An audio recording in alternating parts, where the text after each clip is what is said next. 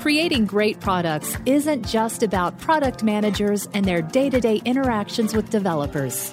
It's about how an organization supports products as a whole, the systems, the processes, and cultures in place that help companies deliver value to their customers. With the help of some boundary pushing guests and inspiration from your most pressing product questions, we'll dive into this system from every angle and help you think like a great product leader. This is the Product Thinking Podcast. Here's your host, Melissa Perri. Welcome to another episode of the Product Thinking Podcast. Today we have Amy Radin on the show. She is a really interesting person with an interesting background, too, in creating change in large organizations. And I'm excited about her sharing her stories. So, welcome, Amy, to the podcast. Thank you, Melissa. It's great to be here. Thanks for having me on the show. Great. So, I thought you have a great perspective on leading change in large organizations. And you've worked on some really interesting projects there too. For the audience, I met Amy through a mutual friend, and she's been a mentor at our CPO Accelerator for a while now. And the advice that she's given to our, our product leaders has just been amazing. So many really good stories about, you know, being an executive and leading change. And I wanted her to share that perspective with us. So I'm excited to have her here. But Amy, before we dive in, can you give a little background to our audience and tell them a little bit about yourself? Sure. Well, I, I definitely have the uh, the stars and scars, as one of my friends says, of being a change agent. So I I spent the first 15 years of my career as a direct marketer at American Express, which is really a world class company and then got the internet bug and ended up leading the digital transformation of Citi's credit card business, which at the time was a $5 billion P&L at peak, serving almost 100 million accounts. So it was a digital transformation of a massive, massive business that where there was a lot of earnings pressure and in a highly regulated company. I ended up becoming Citi's first chief innovation officer. And following that, I had a couple of other corporate roles at companies like AXA and E Trade. About seven years ago, left the corporate world. And these days, I advise fintech and martech companies as well as global brands on how to advance growth, starting with understanding customer needs and then executing innovation strategies, which means managing change so they can achieve exceptional results. I've authored a book topic called The Changemakers Playbook How to Seek, Seed, and Scale Innovation in Any Company. And really enjoy mentorship, which is why it's it's fun to be part of the CPO Accelerator. That's amazing. So many of the people that I've worked with are, you know, in the position that you probably were at Citi, starting a digital transformation, trying to figure out what do we do with that? How did you get roped into that? How did you start becoming what was eventually the chief innovation officer there? Right. Well, the digital role, you know, back in, and this, this is going back, I can't believe 20 years, but I was working at a retail bank and I started getting headhunter calls to join all these startup companies. You know, this was in the days, you know, preceding the NASDAQ uh, boom and bust, which hopefully some of your listeners still know about. And I was like, you know, these don't really make sense, but they're onto something. And wow, it seems like there's some connection between my background which is working with technologists and data and customer insight to develop new products and services and deliver them in a complex business. And I was like, you know, seems like that would be really useful to these digital roles. And so I was recruited to the role at Citi and just, you know, my instinct was, you know, this is where the world was going. And so I sort of left the world of direct mail and leaped to the internet and never looked back. And you know, back then, nobody had any experience doing digital transformation. You know, it was at the point where executives in big companies were realizing, like, wow, this matters. We better take this seriously. This is not going away. But it was very unprecedented. So it was a really great time. What really helped me was seeing that connection between the core skills that I had and being able to apply them in a whole new way. Yeah, that's amazing. So, how long ago was this as well, just to orient our users around uh, users, so listeners? this is in 2000. 2000. Wow. And then what happened with the way I ended up becoming chief innovation officer was so I was reporting to the CEO of the, the credit card business, and I was in his office one day for a one to one. And he said, You know, Amy, I want you to do something about innovation because we're not innovative and we need to be innovative. And, you know, he was a, a great bottom line oriented manager. He actually had been, he had been a CFO, so he came from the analytics functions. And he saw the writing on the wall with respect to the business model. And this was even back in 2003, 2004. And my view was, you know, your boss asks you to do something, especially if it's the CEO, it's kind of suicidal to say no. And I, I remember still that feeling thinking, well, does he think I'm really smart or is he just sticking it to me? Like, have I drawn the short straw or what? And I was like, sure, I'll go figure that out, no problem. And just through networking, somehow I met a guy named Larry Keeley, and Larry now runs the global innovation practice for Deloitte. But he had co-founded a company called Doblin, which is one of the original innovation consultancies. And Larry took me under his wing and became my mentor. And he was the person who really exposed me to the fact that innovation is not cool stuff. It's not throwing stuff against the wall to see what'll stick. But there really is discipline and method and process. It's just very different from the discipline and method and process that we apply to running a mature business. And I think that's what's really key when you're going down any path of change or transformation. Um, you can't solve new problems with old tools. And that's where a lot of the change and transformation challenges come in, is recognizing that and helping lead the organization to embrace new ways of doing things and feel comfortable with those kinds of changes.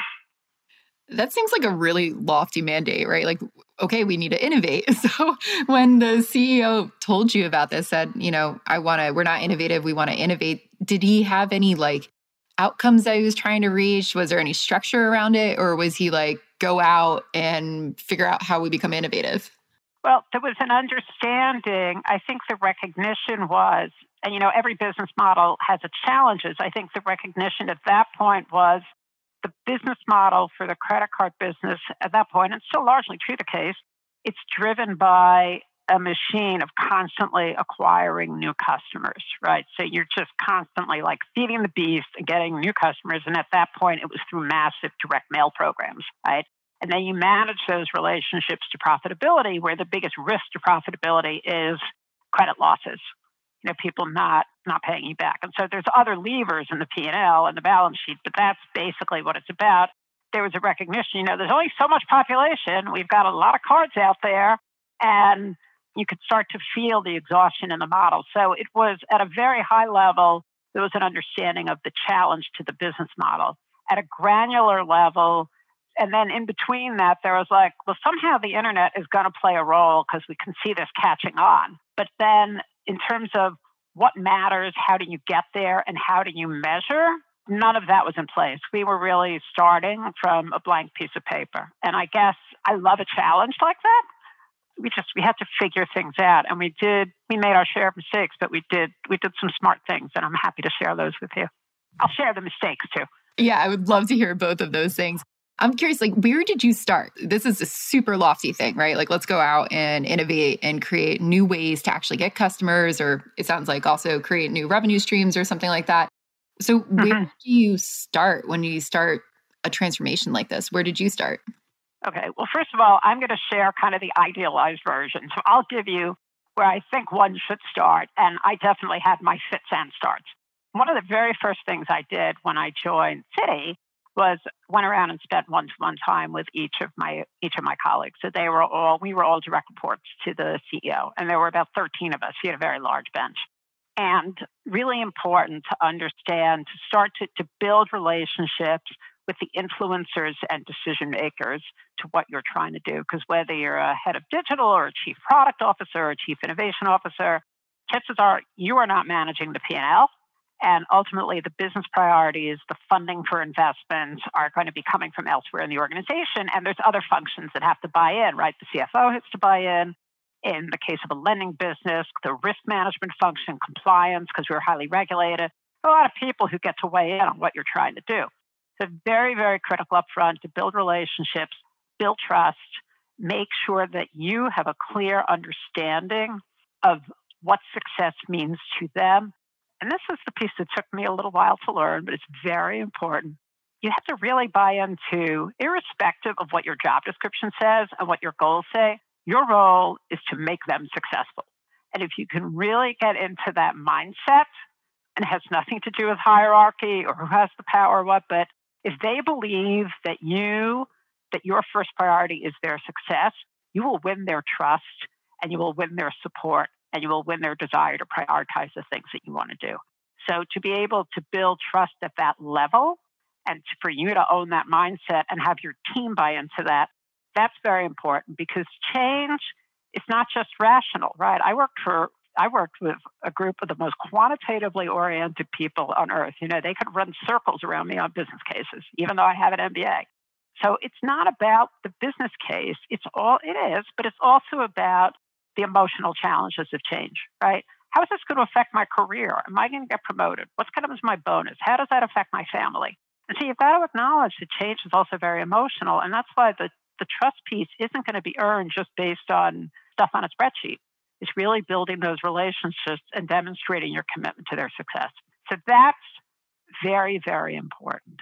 On a more day to day tactical basis, we devised a process and approach to pull in people from the from around the organization to engage in what we were doing. So one of our strengths as a direct marketing based business was that testing and learning and experimentation is engineered into the business model of a direct marketing business, right? You know, you don't put out a program without having test cells. So that is part of who we were. So we said, okay, we're not going for a big bang. We're not trying to blow the business up. We're going to build on our DNA to test and learn, to test and learn our way into what's the impact of the, the internet on the business model for our business, on customer relationships, on customer service, on credit and fraud, et cetera. So then it came down to, okay, well, how are we going to figure out what to test? Because it was like everything. We would hold brainstorming sessions where we pulled in people from the product teams, people from the risk management and other functions to, to go through a process of identifying things that would be good to test, analyzing them as best we could, prioritizing them, and then developing test plans. So you start to build that buy in and engagement up and down the organization. So that was another level that we worked at. And the third thing that we did, which was critical, was I built an extremely close working relationship with our analytics functions. So in a credit card business, you've got obviously CFO, but more important in the near term was risk management and what we call decision management. So we had like a world class decision sciences function and I built a very close partnership with them. I used to say they were like Switzerland. They were the neutral party. They had no stake in the outcome. They were just objective.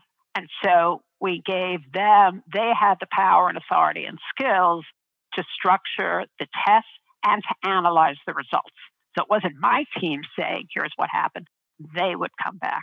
And that was their role in the organization. And they were respected and trusted to do that. And so they were really a very close partner in our success. So I think that's the third thing is to really think about who do you need to have those day in, day out working partnerships to help you be successful and really leverage the rest of the organization versus trying to internalize to your team everything that you need.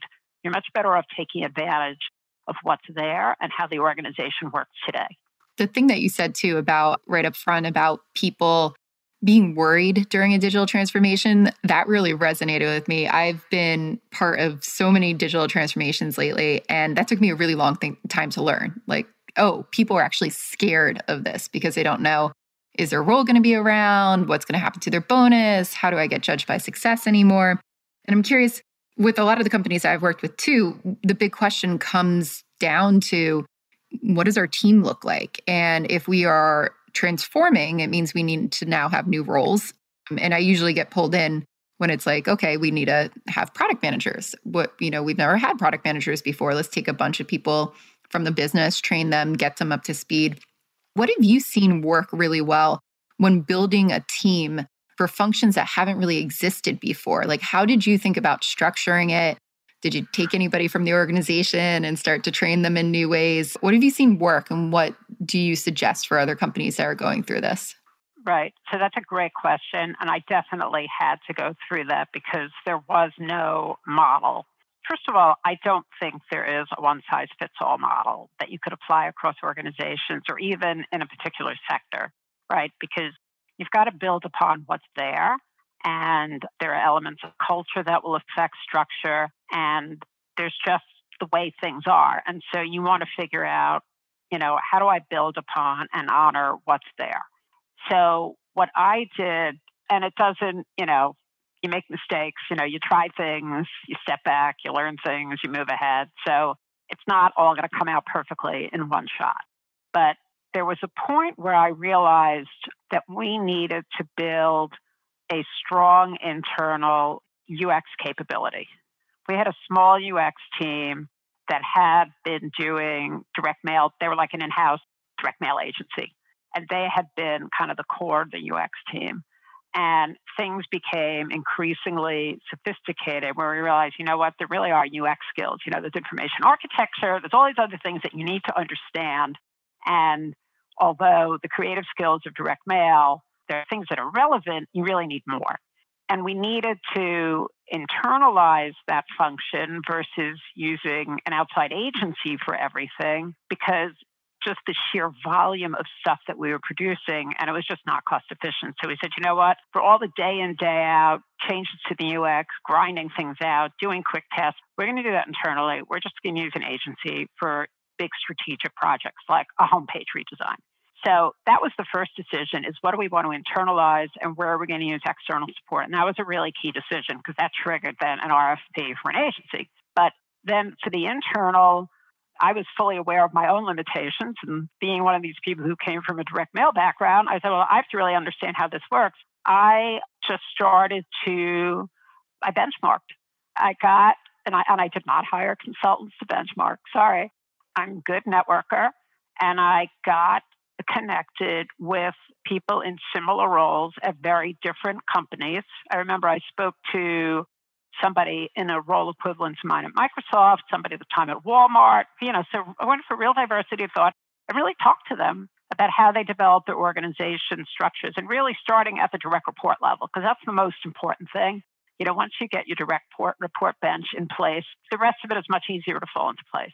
But just by talking to other peers and understanding how they made the decision, so I wasn't looking for them to tell me what to do. I was looking to understand how they figured it out. And that gave me a lot of ideas and guidance for how to structure my team. And then obviously you come back to the realities of budget and FTE. In terms of internal and external, that's a really good question too. You know, I've heard people at different companies say, well, we have to get all new people. Like our people don't know how to do this. And I find that to be a very unfortunate and almost a sad statement. If people aren't able you know, aren't exhibiting the readiness to adapt to the new reality, any leader should be asking themselves, well, do they know what's expected? Have we made the investment or given them the opportunity to build new skills? Have we created good development assignments for people? And I found it was really important to have a mix of outside and inside. And I know we talked about this on the uh, the CPO accelerator the other day. That the internal people have immensely important institutional knowledge. They have relationships. They know why things are the way they are. They know how the plumbing of the organization works. Even something like just data extraction, which ends up being a huge issue and an obstacle to change. Often it's the internal people who understand how to extract the data from systems where there may be no documentation we were pulling data from systems that were written in COBOL. What's that? So you really need that. And the internal people have the relationships, they have the credibility, they may be big influencers. And you want to be, I've always wanted to be a leader who is viewed as somebody who developed people. So it's very important for your reputation and growth as a leader. People want to see that's how you become a talent magnet by being committed to helping people move up in their careers. On the other hand, you do need new skills when we decided we needed a head of UX, I recruited a very talented person from out of the auto industry who had significant experience on, on doing this because we absolutely did not have the talent internally. You know, there were other skills where we absolutely had to go outside. So it's really figuring out that mix. At the end of the day, you need to build a very diverse team when you're when you're building change. So it's internal, external, people who are bringing different different life experiences, different backgrounds. I mean, you just you need diversity to solve hard problems. That's my fundamental philosophy about how you accomplish change. Yeah, I think that's really smart. I've seen so many organizations that I've worked with have refused to hire any outside people in, in the product management field, especially. So they take a lot of project managers or subject matter experts and we train them to be product managers. But I find that it doesn't bring the diversity of thought that you need. And then it's also hard because the team level product managers who are learning this for the first time, they don't have anybody to learn from, right? Like I can only come in as a consultant and teach so much, but then you need that like day to day coaching or somebody to watch who's done it before so that you can get really, really good at what you do. And that always kind of frustrated me a, a little bit with companies where they wouldn't look for, you know, some director levels from outside the organization, mix it up and get some more senior PMs who've done it before. Instead, it's always been like, let's just take all these people and, and change their roles into product managers. But I agree, like the ones I've seen be the most successful, they've got some kind of mix going on where everybody can learn from each other. And I, I think that helps so much. I think it's really important. I think the other thing is, said, when you bring in outside people, you've got to set them up for success because sometimes grafting on an outsider creates its own set of challenges for that person, especially if they're coming from a very different sector, if they're coming from an organization, a different culture. It's important to be thoughtful about is there going to be enough of a fit and has this person demonstrated success at transitioning into a different organization? You know, how have they affected those kinds of transitions in the past? And how will you, as a leader, support their transition so they have, you know, in their first 90 day plan, they establish themselves in the organization so people are glad that they're there and are willing to take direction from them. That's a really good point. And the and the people internally too, when they're going through this, a lot of the product managers I talk to who are part of some sort of digital transformation, they're a little stuck, right? They go, okay, I just learned this new thing. We did all this training. Um, you know, there might be a couple other people in this organization now who are doing the same things. I want to start working this way. Like, I want to learn from our users. I want to do experimentation. I want to set strategy well. But my management doesn't know about that, right? Or they don't agree with it, or it's not their way of working. I want to be able to change their minds. Like, how do I go convince my leadership that this is the way to work? So I get that question all the time. And that's pretty much what your book is on. So I'm curious, like, what would be your advice for a product manager? They might be team level, they might not have any clout in the organization, but to be a change maker, right? Like, how do they get started with that? Well, I think it goes back to internally really understanding how the influencers and decision makers, what does success mean to them, and having and really embracing in your own mind, I'm coming to work to make them successful and having them, and then demonstrating the behavior that helps them understand that. That's sort of one bucket of stuff to chew on and say, you know, how do I make that happen? The other is bringing the customer perspective to the table. Now, one of the big, very eye opening for me working with startups over the last six or seven years, because in my old days in the Fortune 100 world, oh, you want to go to customers? You know, you need a couple hundred thousand dollars for a research project. Well, I've realized like that isn't really necessary.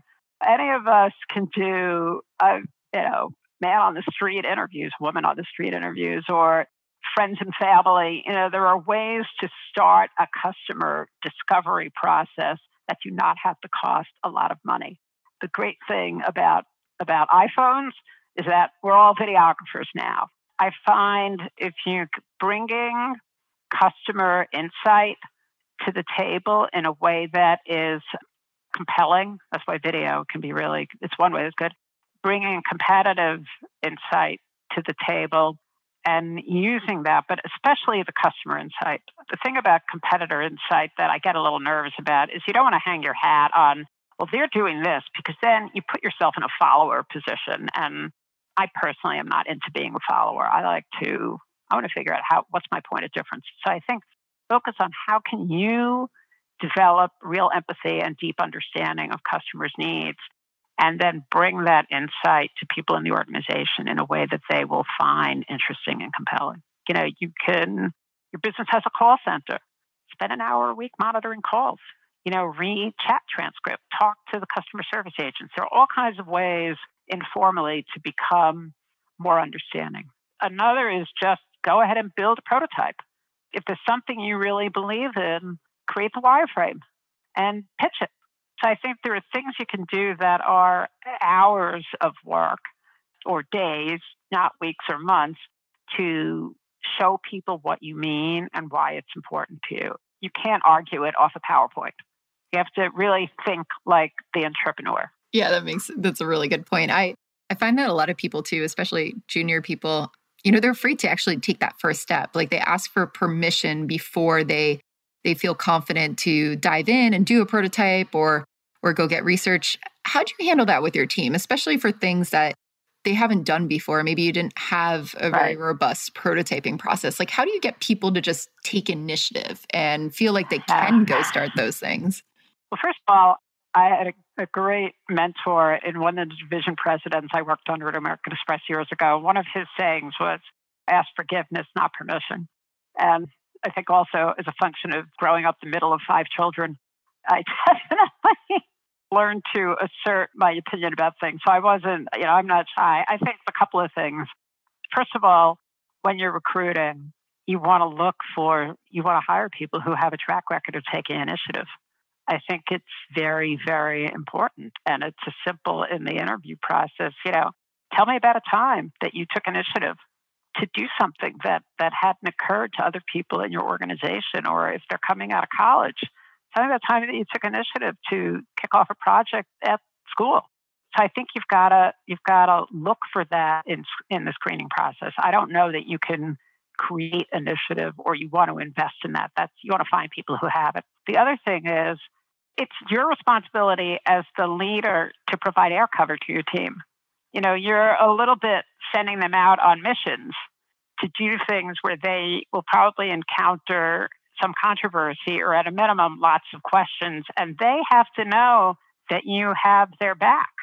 You know, I remember it's a funny story. There was a project I worked on that we worked on at Citi that ended up having remarkable results, but but it took us a while to convince the organization to work with us. We have this we have this theory that if we created an ability for people who could not pay their bills to renegotiate payment terms online instead of by talking to a collections agent, which can be kind of a threatening experience, that we would increase our rates of recovery. And that's like critical to the financials of a credit card business. And the idea was viewed as so unorthodox by the organization that it took us literally a couple of years to get a test file of customers with whom we could conduct an experiment to see if an online experience created an incremental impact on recoveries. And I remember the, the person on my team who was assigned to work on this project, I just kept sending him back you know, he, you know, he'd go meet with the credit operations people, and they'd say, like, you're nuts. We're not going to invest in this test. It's a bad idea. And I was like, no, we really have to do this. But he knew that I had his back and that I was going to speak to the the boss of the person he was dealing with, and that I would advocate for it in executive meetings, explain. So he kept going back into the ring um, because he knew it was safe to do so and then it was a, is a huge success. So you've got to look for the basic wiring of initiative, and you've got to be willing. You've got to show your team that you're going to be there for them. Yeah, I think that's so important. My friend Jeff Gothelf calls it the shit umbrella for his team. He's like, you got to be the person that blocks all the all the stuff coming down from from management and everybody, which I think is hilarious, but such a you know an appropriate analogy for that. But yeah, that that makes total sense for that. Did you know I have a course for product managers that you could take? It's called Product Institute. Over the past seven years, I've been working with individuals, teams, and companies to upskill their product chops through my fully online school. We have an ever growing list of courses to help you work through your current product dilemma. Visit productinstitute.com and learn to think like a great product manager. Use code THINKING to save $200 at checkout on our premier course, Product Management Foundations. So, when you were doing this transformation as well, I'm curious, you know, you must have had a lot of lessons learned What were the things that you look back on and you're like, man, I really wish we would have approached that differently or done that differently? Patience is not a strong suit of mine. I'm the kind of person who, if I see an opportunity, it's like, okay, let's go get it. And the thing is, when you hire people who see a different future and they want to get there, they will tend to be those kind of people. And you want that because that's the motivation, the energy, the passion, the drive that you need to create change because creating change is hard and it, it does take a lot out of you. On the other hand, you've got to really accept and internalize the fact that if you run too fast, you will leave everybody behind. Kind of if you're running a race and you're two laps ahead of the next guy, you know, if you're running a race and the person ahead of you is two laps ahead, you're going to drop out of the race. You're going to say, like, it's hopeless. I can't catch up. But if you're close enough, you're going to say, you know what? I have a chance. I want to run and catch up.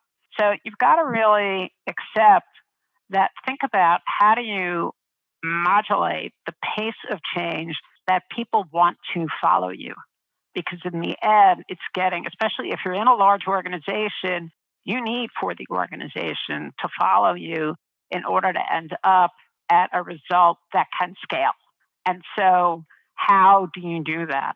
It comes back to the hard work of day in, day out relationship building, bringing internal people onto the team, and setting them up for success with external hires who can also mentor them building relationships with influencers and decision makers up through the C suite. One thing I didn't mention, which, you know, know that it takes time and you've got to be optimistic, even on the really worst days. You've got to maintain a sense of optimism and believe that you will get there. One of the things we didn't talk about that I think I took for granted because I always had it was you've got to have executive sponsorship. So if you're contemplating a major change initiative, you see an opportunity and you're convinced it's real, you've got to build executive sponsorship. I reported to the CEO and he told me to go make the business more innovative. I was hired into the role to head a digital transformation. So I was established from day one. But he also really, really believed, you know, I wasn't just a check the box hire. He knew we had to do this. That's very important. And you want to make sure you've got that support and if you're not sure, I would say figure it out. And if you've got to build more support, think about what your what's the process to get by it. You know, mm-hmm. and that could involve starting with talking to a potential sponsor about here's a vision that I really see could be positive for your goals. What would it take for me to win your support as a sponsor? And then negotiate what that looks like. And that itself could involve a couple of months of back and forth conversation, but really important to have that in place. Yeah, I think that brings up such a good point. I've seen so many digital transformation initiatives get started. The CEO says they want it, but then when it actually gets down to brass tacks of doing it, they get scared, right? Or, something happens where they're like, oh, I didn't realize that would change. How can you tell if you do have full on buy in to go down this. And I guess, too, like, you know, a good example of when I was doing this at one company, the pace of releasing software slowed down while everybody was trying to figure out these new ways of working, right? Especially in like an agile transformation or something like that. And the executives went nuts. They were so mad because they were like, oh, our teams are terrible. They're not releasing anything. I was like, you just changed all their job roles literally yesterday. Like, how can you expect them to be able to keep up the pace of what they were doing before when they have to learn this entire new way of working? Plus, you just hired a training program. You've got McKinsey in here doing something else. Like, a lot of stuff is going on right now. Like, of course, they're not going to be able to do all of their work and then some, right? And like, I feel like some executives they expect it to go from zero to to 100 in like three days. So how do you how do you keep expectations in line for that? And then also, how do you make sure that you know you have full buy-in to actually do these things and they understand what they're getting into before you you jump in to lead one of these transformations or take a job in a place that's actually transforming? And you know, they may not understand. And I actually was in that situation. And was, uh, one of the reasons why I ended up leaving the corporate world is that I found myself in a situation where I was hired to drive a marketing and digital transformation. And then I always I say to my friends, you know, well, I think when they when they found out what was involved, they decided they really want it. because you're right. These kinds of transformations, they do not stay inside a functional silo. A marketing and digital transformation and product in the world I come from strongly intersects with marketing end up affecting the entire organization, especially these days when product from the customer's perspective, very often, you know, it should really include the experience. It includes customer service. It includes the experience of purchasing the product. And so it's much more us as customers, we take a much more holistic view of what the product is than how a lot of companies define what their product is. And so it's going to affect, if you want to get it right and really differentiate yourself in a way that is compelling and enduring in today's market, you're going to disrupt many, many aspects of the organization. And yeah, I think in many cases that is not well understood. I think one of the mitigants for that is to, you know, if you're in the job, I mean, certainly if you're interviewing for that kind of job, is to really do your homework and ask questions. And I think not just by asking, oh, are you really up for this? But got to learn about the culture of the organization. When was the last time they, you know, what are some examples of major changes that they've undertaken and how they implemented them? So I think talk is cheap. It's all about behavior. You have to look for the actions and behaviors and things that the organization and the leadership have done, either there or in their prior roles, that indicate that they understand that you have a common expectation of what transformation and change means and what it takes. You have to look for behavioral evidence. If you're there already, I think the way to get going is I go back to my days as a direct marketer, small experiments. So even our view in digital, in banking, even with a highly supported CEO and even with the partnerships that I built, so I had a good base of support and a belief that we had to go there, was our view was we're going to invest in lots of small experiments. We understand that many either won't work out or will require another experiment, but that we can fund those experiments and we're going to keep our budgets really, really tight. So you want to work with as limited resources as you can early on to earn some, to create some proof. And then so it's really like a very early stage founder. You want to get a small proof point with as little resources as you can. You build credibility, you get some more resources, you get some more resources. You want to get those early proof points so that people want to get on board. Don't go after a big budget. I think that is a big mistake before you've earned that proof and have sponsorship. What would you do if somebody gave you like a big budget to start with, though? Some of the places that I think are transforming now, they're like, oh, we're going to do the whole thing in three to five years and let's take a thousand people and go for it, right? Like, what, what should they watch out for, you know, expecting a big bang transformation like that? It, that makes me very nervous. I don't know that I would want to do that job. I mean, first of all, it depends upon what's been done most recently. So if it's a start from zero, that would raise a big red flag for me. I would really want to create a roadmap of quarter by quarter, at least for the first year, of what's required. What do you want to do? You know, what's the goal? What are you trying to accomplish?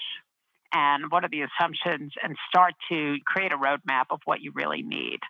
To me, that's a red flag. The idea of just doing a big bang. Yeah, it seems very risky to me too. It was risky. Saw it happen a bunch of times. Okay, so when you're looking for signs too with this leadership, you mentioned looking for behavioral evidence like change that they've done in the past.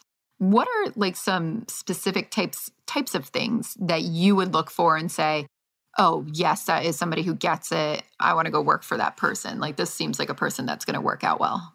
I would say somebody who first of all, how do they manage budgets? So oftentimes the first year will be budgeted and then are they and then as soon as there's some little hiccup in the business the budget gets cut so or the second year comes around and all of a sudden you're back in the queue starting over for funding so how does budgeting work and is there some kind of track record or evidence of how you know multi-year investments are secured you know, the thing about transformation is it doesn't really happen on a fiscal year. If you work for a big company, you're stuck in this very rigid fiscal year strategic planning process. And where everything's geared around the calendar of how the board approves the budget and then how the how reports are issued to Wall Street. And it has nothing to do with the reality of customer expectations and needs and what it really takes to get stuff done. So it's really important to have to understand how budgeting works and how the chief executive and the CFO what is their attitude to managing investments that don't fit neatly and tidily into the fiscal year. That's the first thing.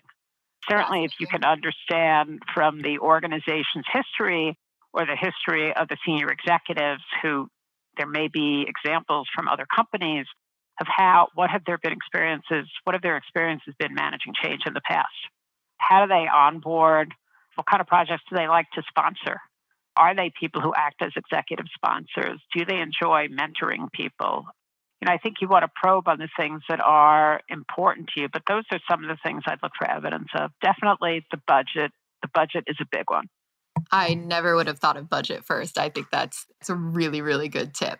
And it does make sense. I, I've seen it a lot where, you know, you get to a certain point and well, I've seen a couple weird things with budget. One team actually told me that they basically reached their goals of what they had planned in July of the year. They did it under budget too, as they were trying to do this like lean, agile transformation.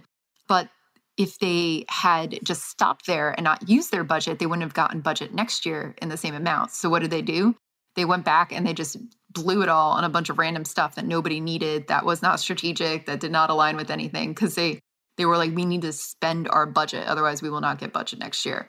And I was like, wow, that's an incredibly broken system and this was at a very large financial institution where this happened trying to do an agile transformation, trying to do a digital transformation and that's how they were managing their budget. And I was like, wow, this is going to be problems down the road. to me, that's a sign of not having the right, you know, a constructive relationship with the CFO. I am the first one to have always coached my teams that it is almost worse to give money back than it is to go over budget. However, I would never have supported just randomly throwing money at stuff. We would accrue for the following year where we could legitimately, you know, per accounting practices, accrue so that we could use up unspent money. But, you know, I think if you face that kind of situation, if you've built a good open relationship with the CFO, it's very important to go have a, a conversation with them about, you know, here's where we are. Since good deeds should not be punished, we've got a proposal for things that we could do that we think would be incredibly important for the organization. And we'd like to make sure that, that those are seen as, as smart things to do. Or if you really cannot use the money, then you give the money back, but understand up front, you know, make your concern clear. Because I understand that, because you'll show that you came in below plan and then you're going to show a big increase. The fi- yeah, I know the drill. And it's really, it's because big companies have a history of following zero, you know, budgeting processes where it's they start with the last year and, and go forward. There's, I think, there's more companies try to do zero-based budgeting, but very often the default is, well, what you spend this year? How much are you going to spend next year? And that's not in a world of change. That is probably not the best approach, but it is the default. Yeah, that makes a lot of sense. If things are changing, it doesn't feel like you could actually know what you're going to spend next year if you're not doing the same thing you were doing last year. So that that makes a lot of sense. But that's why it comes back to sponsorship. That because in the end, the budget, especially if you're a junior person, you have to understand what the CEO and the CFO are up against. They have to take the budget to the board for approval. And what is one of the tests that if boards are not into the operational detail of what's happening at the business at the level of a product manager, not any place close. So, a tried and true technique to understand if the budget seems correct is to look for variances. And it makes sense. You know, we all do that in life all the time. We look at, well, what's changed as a means of quickly validating that things seem okay. But that can go awry, right, in the kind of situation described. And so, if there is executive sponsorship for the change that you're undertaking, that CEO or CFO will proactively explain to the board we are reallocating resources from here to here because of our transformation. And that's why you're going to see an abnormally big decrease in spending here and an unex- maybe an unusually high increase there. That that's part of the conversation that the CEO and the CFO have to the, have to have with the board. But that will only happen if there is sponsorship and real alignment and buy-in to the value of the transformation initiative. That makes so much sense. I always love talking to you, Amy, too, because you bring such a nice perspective and empathy for like what are the executives doing? And you have to remember this is not just everybody's willy-nilly like this is what their job is this is what they do this is how you relate to them. And i'm always so excited when you share that with our cpo accelerator students. It's such like a pleasure to to listen to you with that too because i i get a lot of a lot of product managers or product leaders sometimes just be like oh our ceo is dumb. They don't get it. Like you know this person is they, they don't have the empathy right? Like they don't they don't think about what they do on a day-to-day basis. And i always find that you bring such a great perspective to this is what the executive team is doing. This is how you have to relate to them.